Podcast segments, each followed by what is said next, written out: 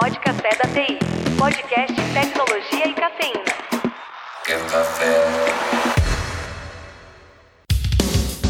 Então vamos falar um pouco da HackerSec, né? Você que está aí, nossos ouvintes, que provavelmente tem presença no LinkedIn, eu tenho certeza que já deve ter visto algum artigo, porque eles são, têm uma presença muito forte, principalmente no LinkedIn. Fala pra gente aí o que é a HackerSec primeiro, para o pessoal entender um pouco essa história. Bom, hoje a HackerSec é uma empresa de cibersegurança, né? A gente é bem forte aí na área acadêmica, no ensino de cibersegurança, como também aí nas soluções de serviço para empresas, né? Mas hoje, depois de uma bela trajetória, né? A primeira, a primeira rede social que surgiu foi o Twitter, né? Foi a HackerSec onde ela surgiu. Porém, a gente usava a HackerSec para compartilhar conteúdo de cibersegurança. Por quê? Ainda existia, ou melhor, o preconceito com a palavra hacker era maior ainda, né? Não sei se vocês lembram, o hacker era, era o criminoso de fato. Né? Hoje que a gente está conseguindo reeducar é, a forma que, que, as pessoas enxergam isso e batendo forte na palavra cybercriminoso do que ficar usando o hacker.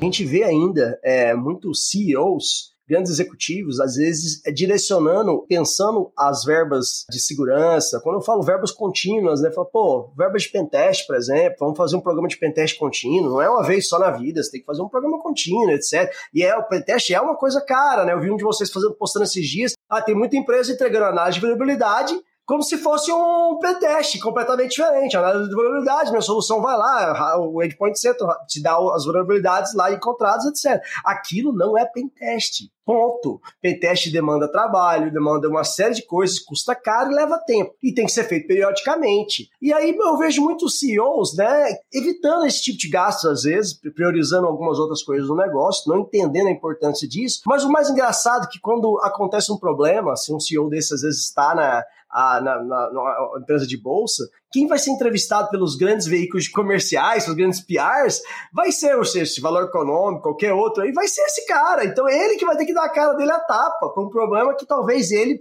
lembra subjetivamente que o CISO pode ter chegado dele e falado, cara, então, a gente, eu falei que a gente teria que fazer um programa aqui de security awareness, eu falei que a gente tinha que fazer um programa aqui de, de análise de pentest, análise de código, e nunca foi aprovado, faz quatro anos que está aqui na mesa, entendeu?